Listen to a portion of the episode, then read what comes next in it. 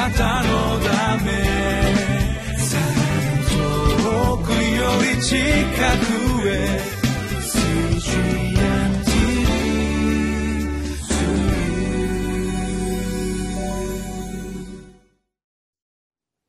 皆さんこんにちは。2018年1月2日リビングライフの時間になりました。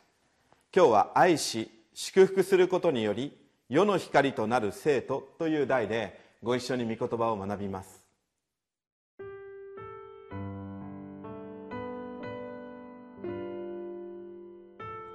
ローマ人への手紙12章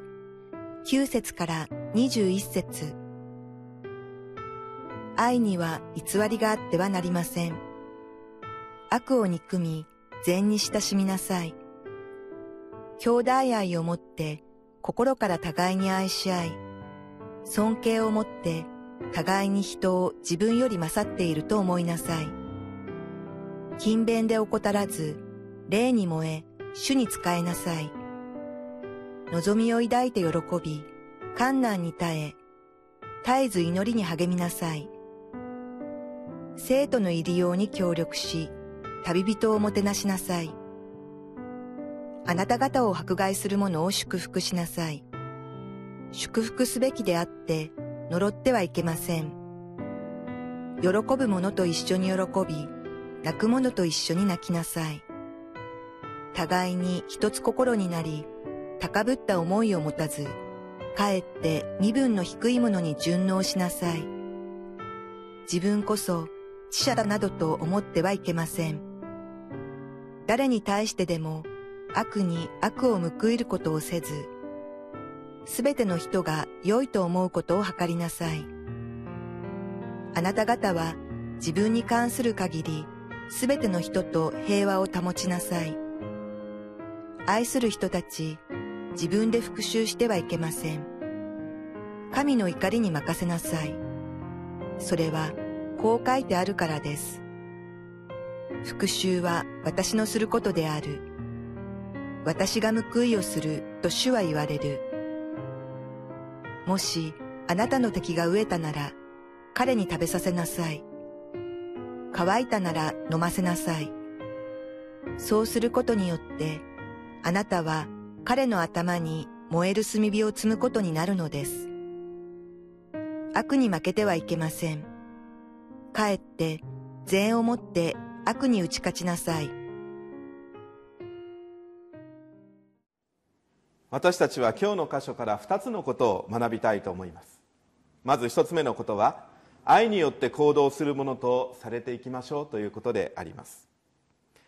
皆さん聖書の中で生徒たちに対して愛の実践をするようにと教えている聖書の箇所はどこですかと尋ねられたら皆さんならどこの箇所を挙げるでしょうか。私がすぐに思い出したのはあの第一コリントの13章の部分を思い上げ、ま、思い出しました。実は今日のこのローマ人への手紙の12章の9節以降のことも表現こそ違うわけでありますけれども実は語っている内容はあの第一コリントの13章とほとんど同じことが言われているのであります、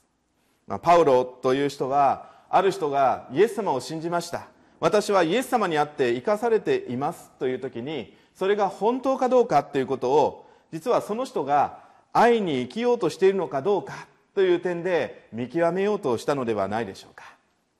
でも皆さん私たちは自分自身のことを振り返ってもそうですが救われたならばすぐ私たちは愛の深い人間になっていくでしょうか。いいえ私はそう思えないんですね。またパウロもこうここでそのように言ってますけれどもそれがすぐさま起こるというふうには言っていないように思うんです。ここでパウロが言いたいことは何か。それは愛には偽りがあってはなりませんということなんですよね。すなわち救われました。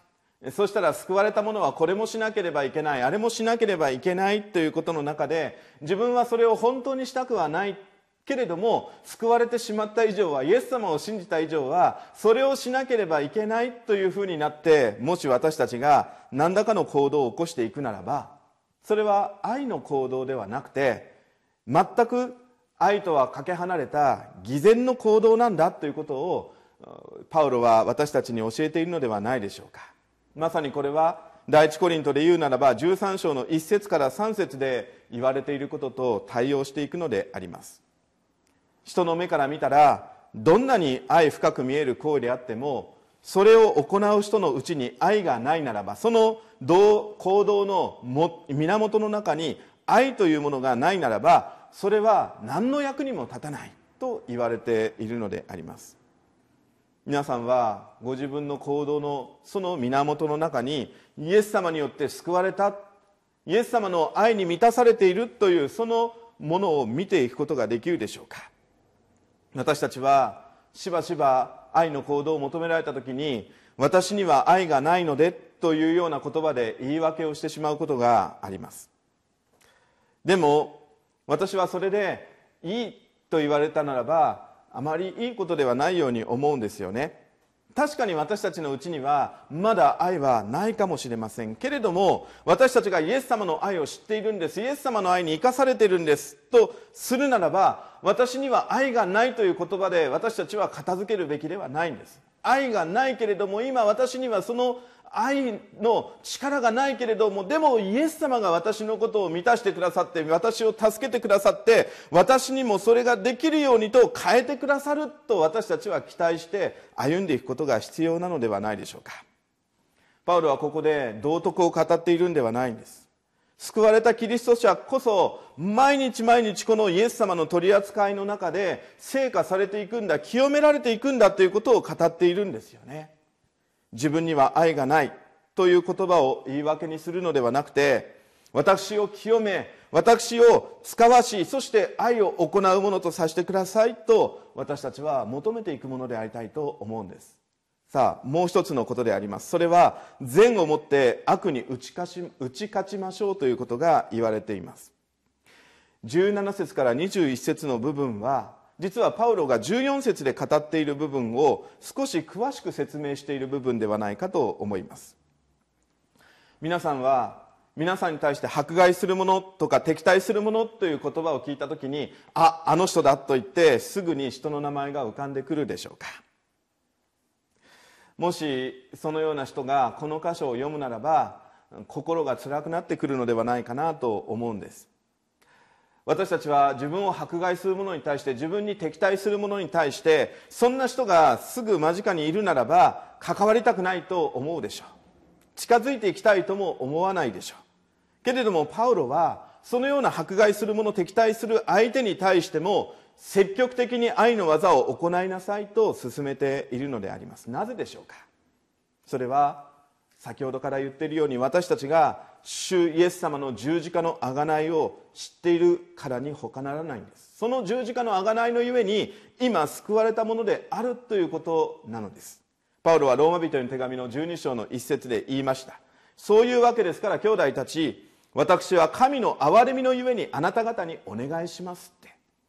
そういうわけですからそれはまさにパウロがそこに至るまでに語ってきたイエス様の十字架の贖いがどんなに素晴らしいかということなんです。もし人がイエス様の十字架の愛に触れるならばその贖いを受けるならばその人は変えられていくんです。自分の肉で生きるのではなくて霊に生きるものへとされていくんですよね。皆さんローマ人の手紙の5章を読むならばかつて私たちがこのイエス様に対して神様に対して何をしてきたかということが書いてあるでしょう。私たちは神様がこんなにも私たちのことを愛してくださってるのに私たちの魂を救い出そうとしてくださってるのに実はその神様に対してイエス様に対して敵対してきたものなんだって。でも神様はそのような私たちを憐れんでくださったんです。私たちがたとえイエス様に矢を向けようが槍を向けようがその私たちのためにイエス様は十字架にかかって死んでくださったんです。これが神の愛です。神の救いです。私たちが今そこに入れられているんですってパウロは私たちに語っているんですよね。もし私たちがかつてそんな存在だったということを知ったならばいや知っているんですけどその私たちをこんなにも愛してくださったイエス様の愛を知っているならばなぜ私たちがそのイエス様の愛を知ったものとして私たちが敵する者また迫害する者に対して同じように矢を向けていくんでしょうかそのような人を無視していくんでしょうかその人を遠ざけようとするんでしょうか。いやお願いです。そういうわけですからあなた方はそういう敵する者に対してもどうぞ神の愛を持って神の忍耐を持ってその人たちに積極的に愛の行いを行ってほしいってパウロは私たちに教えているのではないでしょうか。どうぞこの新しい年スタートしたばかりですけれども私たちがそのようなものとして使わされ出ていくところにおいてキリストの愛を表していくものにされたいと思うのです。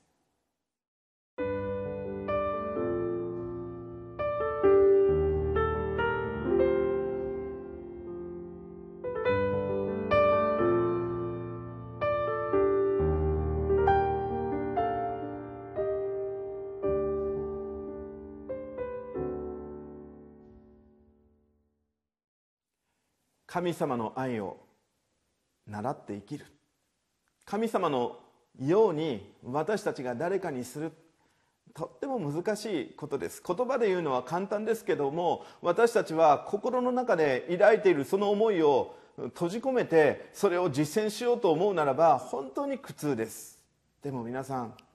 私たちはもう一度我慢するのではなくて抑え込むのではなくてむしろイエス様の十字架の愛によって解放され自由にされたものだということを思い出そうではありませんか？そうです。私たちは無理やりではなくて少しでいいんです。ちょっとでいいんです。変わりながらイエス様に助けていただきながら私たちが愛せないと今まで言ってきた人たちに対して愛を持って接するものとされましょう。お祈りします。天のお父様感謝します。主よ私たちをあなたが救ってくださりあがなってくださりそしてまた今イエス様の愛に生かされるものとしてくださっていることを感謝します。主よこの愛は本当に私たちにとっては幸いなものです。そしてかつて私たちがあなたにしたことを思うならばなぜと思うようなことです。でもイエス様あなたはその私のために命を捨ててくださいました。私たちはどうでしょうか？どうぞ私たちが出ていくそのところどころで私たちに対して適するようなものがいたとしても主をイエス様の愛によって強められて守られて私たちは積極的に愛を行うことができるものへと変えてください。主をどうぞ助けてください。憐れんでください。イエス様のお名前でお祈りをいたします。アメン。あなたのため遠くより近く We.